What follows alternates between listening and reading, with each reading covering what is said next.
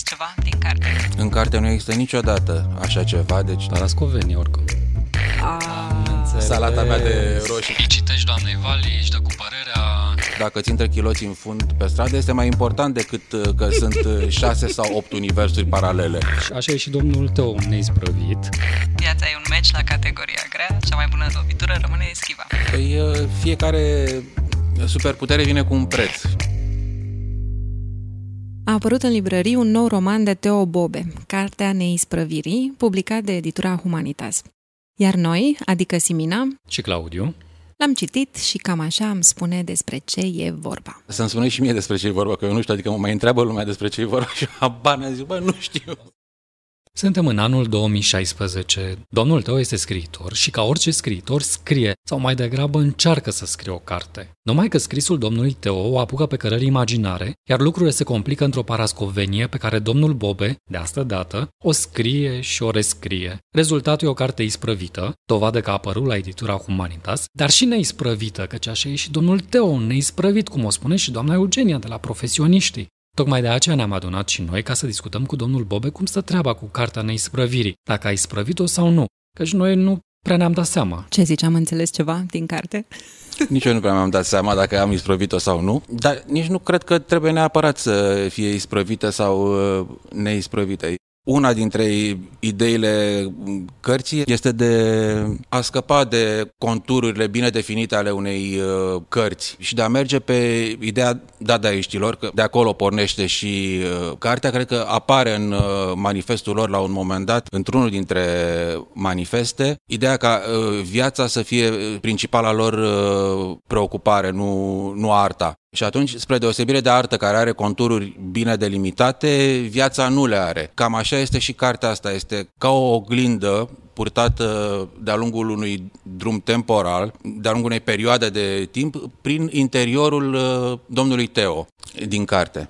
Din carte, zici. Din carte, pentru că nu corespunde perioada în care am uh, scris cartea cu perioada despre care e vorba în carte. Ca perioadă, dar Ca ca, perioadă. tabieturi, ca Uh, ritualuri. uh, Astea corespund în bună măsură, deși nu o să spun acum în ce măsură, pentru că ați văzut că există acolo, la un moment dat, uh, își imaginează personajul domnul Teo din carte că o să dea un interviu în care o să insereze și uh, minciuni și fabulații despre sine.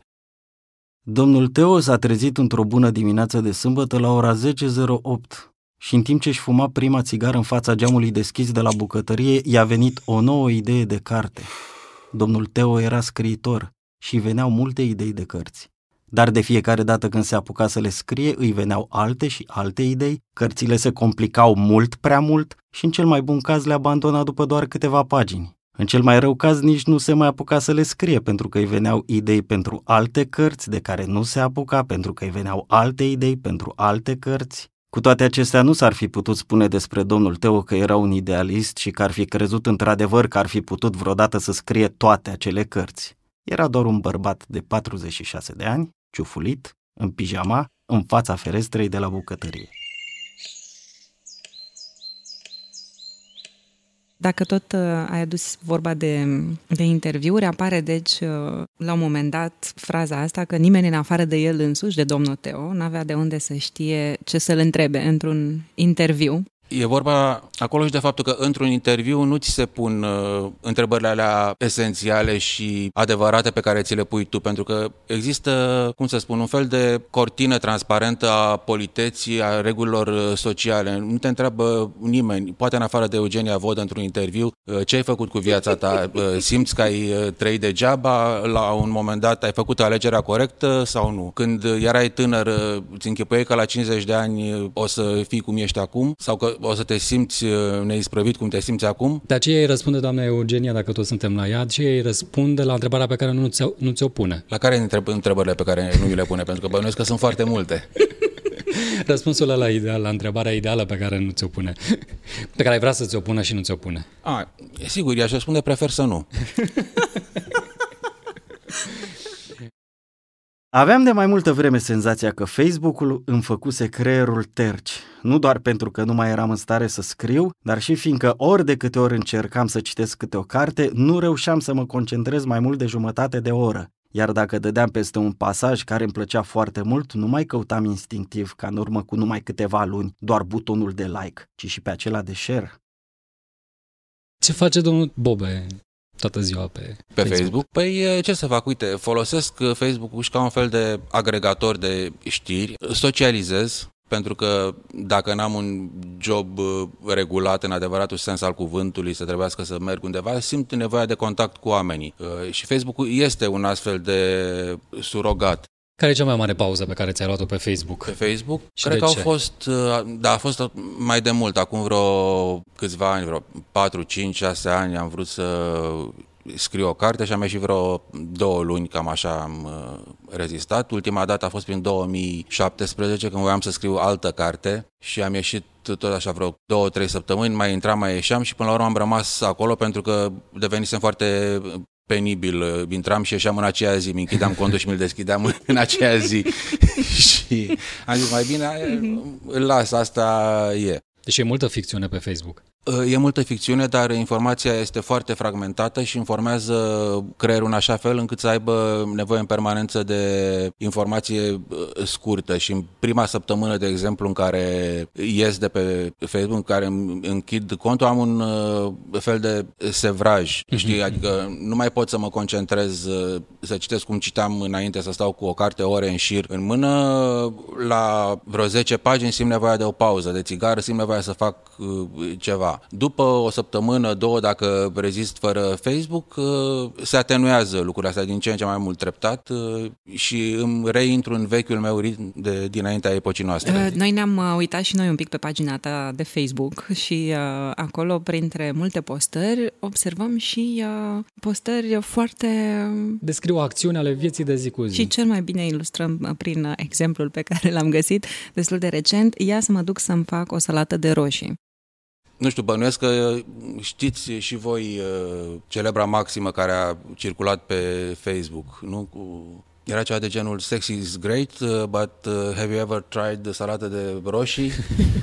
nu, mă și la asta făcea trimitere ah, salata mea de roșii. De-aia a reacționat lumea așa. De fapt, era vorba de sex acolo. Trebuia, trebuia să fim niște cunoscători. Da, deși după ce ți-am citit cartea, ne-am dat seama că trebuie să fim mult mai precauți cu tot ce spui, pentru că există un background, niște tri- mereu trimiteri, ești greu de, de citit la o primă lectură, ca să spun. Și între ghilimele te plângi cumva că nu s-au înțeles anumite trimiteri, jocuri uh, din, uh, din alte cărți. Bine, plâns e, e mult spus? Da, nu e Îți chiar... părea rău că se pierd cumva? Îmi părea rău și mă amuzam uh, de mine în același timp, pentru că știam că problema e la mine, nu la cititor în primul rând. Deci te gândești, oricum observ că te gândești destul de mult la, la cititor, de obicei, la cum va reacționa, la ce va descoperi Mă gândesc, dar asta nu înseamnă că fac ceva ca să îi fie mai ușor de citit mă gândesc la citor și mă amuz pe de-o parte pe seama neînțelegerilor uh, lui, uh, pe seama frustrărilor uh, mele ulterioare că nu m-a înțeles, știi, adică e un joc de ăsta de... în mintea mea, e... Uh-huh. Adică ai aruncat ceva și ești curios să vezi un, să văd, cum e da, prins cum și e, cum... Să văd cum e prinsă poanta. Oare cum o fi să faci asta într-una? S-a întrebat domnul Teo și și-a prins țigara și s-a uitat la mier la care mierlea ceva prin grădina din spatele blocului sau ce fac mierelele de obicei, să intri prin casele oamenilor și să te întâlnești în fiecare zi cu atâta lume și să te uiți la contoare și să le pozezi. La ușa de lângă ușa domnului Teo, doamnei cu contorul, îi deschisese doamna Babă, care stătea acolo cu fisa și cu ginersu și cu nepoată sa, fiindcă doar ea era acasă la ora la care venea doamna cu contorul să pozeze contorul, dar domnul Teo habar n-avea și nici nu putea să-și închipuie ce fel de taburet adusese doamna babă în fața ușii. Și habar n-avea nici măcar dacă la cealaltă ușă de lângă el, în stânga, era cineva acasă atunci ca să deschidă și să aducă sub contor ceva pe care să se urce doamna, fiindcă în stânga locuia doar un cuplu mai tânăr, fără nicio doamnă soacră, care stătea să aibă grijă de copil ziua, ca să se ducă la școală, să se spele pe dinți, să-și facă lecțiile, să nu se uite prea mult la televizor și mai ales să mai lase dracului odată tableta aia din mână, că nu de aia i-au luat-o măsa și tasul. Domnul Teo din carte spune la un moment dat că se așează la masa de scris și își pune tricoul de scriitor și se apucă să scrie uh, și vreau să te întrebăm dacă există cu adevărat tricoul. În carte nu există niciodată așa ceva, deci domnul Teo nu se așează niciodată la masa de scris, domnul Nu Teo se așează. Da, nu se așează. scrie cu laptopul, Cu laptopul bre- în în brațe. brațe pe canapea. Am Nu m-am mai Am, așezat uh, de am multă inventat vreme, de la eu. precedenta carte nu m-am mai așezat la masa de scris. Mă întrebai despre tricou de scriitor dacă există? Da, e descris foarte amănunțit. Mi l-a cumpărat soția mea pe vremuri, pe vremea când, cu puțină vreme înainte să mă apuc să scriu cum am petrecut vacanța de vară. În perioadele în care scriam cartea în Germania, pentru că nu putusem să-mi iau foarte multe haine la mine, îl spălam des și îl purtam cam pe acela și scriam destul de mult în el, mergea repede și bine. Și de atunci a rămas uh, numele tricoul de scriitor. A rămas și o mică superstiție așa legată de faptul că atunci când îl port uh, pot să scriu uh, mai bine și mai mult, dar de fapt uh, nici ca autosugestie nu funcționează pentru că mai degrabă dau cu aspiratorul uh, mai mult în el decât uh, scriu, știi? Da, atunci îți vin idei, poate. Nu? nu, ideile ca la toată lumea, mai mult la duș. Da. Uh, și doamna Vali, care a cumpărat uh, tricoul de scriitor, apare și ea în, uh, în roman, din când în când. Așa. Îi citești doamnei Vali, își dă cu părerea... A, da, uh, ăsta e chinul cel mai mare al ei, că pe măsură ce scriu, uh, am nevoie de un fel de feedback și de mai degrabă de încurajări decât de uh, feedback, pentru că e foarte greu, știi, să, să găsești sensul în a face ceva pentru o perioadă de peste, nu știu, 2-3 ani și nici atunci nu știi sigur dacă o să primești ceva sau uh, nu. Despre ce scrie, în- a, nici nu știu să spun, domnul Bobe, domnul Teo, despre lucrurile mari sau despre lucrurile mici? Are o preferință? Apar oricum uh, așa împletite. Uh, El, uh, domnul Teo, gândindu-se la teorii foarte importante în timp ce își trage chiloții sau în timp ce întinde rufe sau... uh, Dar nu așa face toată lumea, adică sunt uh, Nu știu, momente nu în care... Poate că da.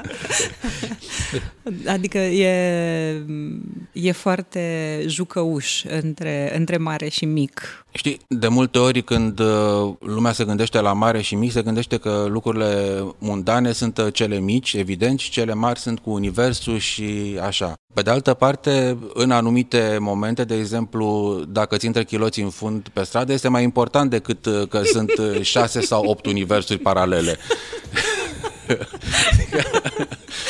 sau uh, dacă ai vărsat cafea pe tine sau uh, știi?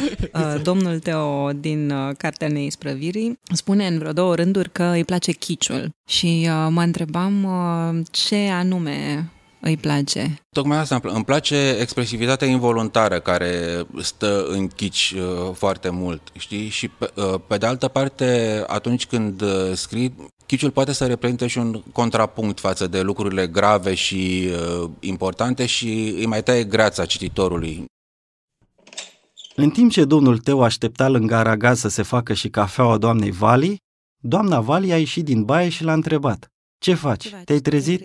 Iar dacă domnul Teo n-a răspuns nimic, pentru că nu își băuse cafeaua și nu știa dacă s-a trezit sau nu, doamna Vali și-a luat castronul cu cereale cu lapte și s-a întors în pat. Iar după ce a venit și domnul Teo lângă ea și după ce au început amândoi să mănânce, doamna Vali l-a întrebat. Auzi, cum facem azi? Te duci tu sau mă duc eu?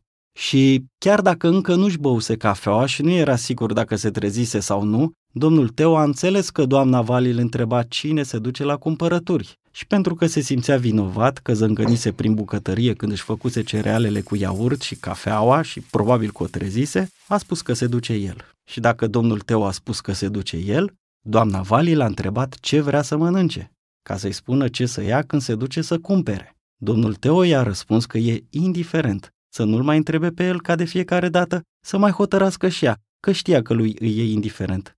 Doamna Vali i-a răspuns că ea n-are nicio idee și că trebuie să se mai gândească, dacă tot trebuie să se gândească doar ea. Domnul Teo i-a spus că nici el n-are nicio idee și că doar știe că el mănâncă orice, numai să-i facă o listă. Doamna Vali a fost de acord să-i facă domnului Teo o listă cu ce să cumpere, dar a spus că o face ceva mai încolo și l-a întrebat dacă vrea să ia și hârtie igienică.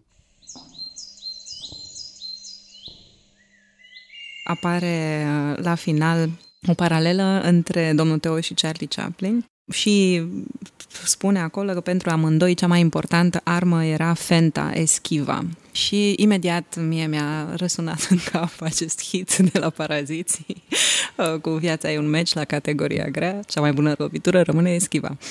Uh, și... Uh... Simina, asta nu are lecturi profunde, mă dezic. Mă gândeam totuși ce înseamnă eschiva într-o luptă. Înseamnă că uh, lupți sau că nu lupți până la urmă. Aici cred că avem uh, bibliografii principale diferite. Pentru că, deși am ascultat uh, Paraziții, nu pot să spun că sunt un fan al genului. Nu, asta a fost, a, asta a fost din bagajul meu. Referința da. culturală uh, Siminei. Pe de altă parte, uite, apropo de luptă, nu știu dacă apare în textul meu cuvântul uh, luptă, pentru că nu m-am gândit la eschivă în sensul acesta uh, de luptă. Nu sunt un luptător și nu gândesc în termeni uh, de luptă. Uh, ca să-ți dau exemple de eschivă, toate cărțile mele de proză, de la cum am petrecut vacanța de vară, contorsionista și asta de acum, Cartea Neisprăvirii, fiecare dintre ele a fost o eschivă ca să nu scriu altă carte la care mă gândeam asta eu, în linii, în e linii o luptă mari. cu scrisul. Nu neapărat uh, cu scrisul. Poți să te gândești uh, la eschivă și în sensul uh, coregrafic și de mișcare coregrafică. Da, o participare, o participare cu un alt element în fața ta, fie că e muzică, uh, competiție sportivă, scris, uh, este o participare... Iar cartea poate deveni un obiect de luptă, nu știu, cum citeam în Vila Lobos. Da. Uh. Dacă îi dai cu ea în cap cuiva, da. Ai de gând să folosești cartea neisprovirii în feluri dintre asta mai degrabă aș uh, folosi o ca să echilibrez o masă și să o bag sub... Uh, e cam groasă, dar mai pot să mai rup câteva foi, să îndoi, să pun sub piciorul unui scaun sau sub piciorul unei mese. Doamna Vali să sprijine o glastră cu flori, ceva? Nu? Glastre nu prea avem unde să punem cu flori la noi în casă, că e o casă mică și nu avem balcon. De asta domnul Teo la fereastră doar, la bucătărie. Deși sunt fumător, nu suport fumul în încăperi închise. Am aflat Ați din aflat, carte. Da, ați aflat din carte. Știm tot. Toată lumea va, o să știe tot acum. Bine, Ce or, te faci? Oricum toată lumea știe tot de pe Facebook, doar voi care nu stați acolo atât de mult nu știți. uh, mai eram curioasă dacă bei uh, sucuri naturale pe dracu.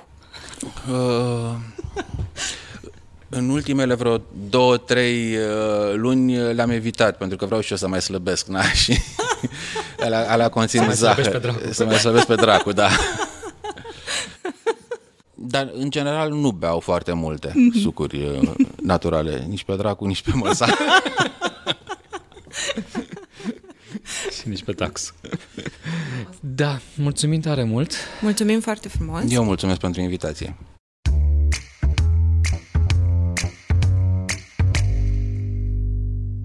Întrebări fixe pentru idei mai puțin fixe. Care sunt locul și momentul preferate pentru citit? Depinde. Pe canapea acasă, de cele mai multe ori, sau pe o bancă în parc. Dacă nu sunt prea multe doamne cu copii prin jur. Ții un jurnal? Am uh, încercat odată prin uh, adolescență, cred că o dată prin uh, facultate, dar n-am avut niciodată răbdare pentru jurnal și de fiecare dată caietele mele de jurnal, caietul, că n-au fost uh, mai multe, au luat-o în alte direcții. Adică aveam tendința, când uitam să scriu într-o zi, să scriu după uh, și de multe ori aveam uh, tendința să scriu înainte ce o să se întâmple și mă duceam în fabulație. Adică să scriu dinainte în jurnal. Și erau ficționalizai jurnalul. Și, și nu, devenea ficțiune, adică devenea uh, proză fantastică de-a binelea. Pentru ce formație ți-ar plăcea să compui versuri? Pentru Azur, pentru Azur din Brăila. Ai cumpăra o carte luându-te numai după coperta ei? Am pierdut uh, plăcerea aceea de a descoperi în uh, librărie un autor și o carte despre care nu, știi, nu știam nimic. Basmul preferat? Nu-i rețin uh, titlul, ce cu Eliza și cele 12 lebede. Și apropo, uite, acum a venit uh, în minte, pentru că e vorba de o neisprăvire acolo. Ce leacuri băbești folosești? De exemplu, când mă doare capul, deși mi s-a întâmplat foarte rar în ultima vreme, uh, îmi pun uh, pe frunte felii de cartofi. Ce superputere ți-ar plăcea să ai? Cred că niciuna. Păi uh, fiecare superputere vine cu un preț. De ce să citești literatura? Deci chiar. Adică o citește atât de puțină lume literatură încât uh, se poate răspunde și așa, uite, fac ce nu faceți voi, sunt... Uh, Ești cool. Da, sunt ciumec, cum se spunea la noi în Constanța, și citesc literatură. Eu sunt Claudiu Sfirski Laudat. Iar eu tot, Simina Popa. Acest episod a fost înregistrat la Muzeul Național al Literaturii Române, căruia îi mulțumim pentru găzduire, în special Gabrielei Toma, care a îmblânzit o tabără de copii aflați în viste la muzeu ca să putem discuta în liniște. Ca de fiecare dată, alături de noi, în echipa bine dispusă față verso, sunt Dorița Șoldănescu, manager de proiect, Ana Niculescu, responsabil de promovare și comunicare, Andrei Nechifor, editor de sunet, Andrei Busuioc, grafic și web designer, Cristina Nițu, gazda proiectului și Cadna, ilustrații și grafică. În următorul episod vom sta de vorbă cu Tatiana Țubuleac despre romanul Grădina de sticlă. Ca să nu ratați vreun episod, vă invităm să dați subscribe pe aplicația voastră de podcast și, bineînțeles, dați și un share. Fiți generoși!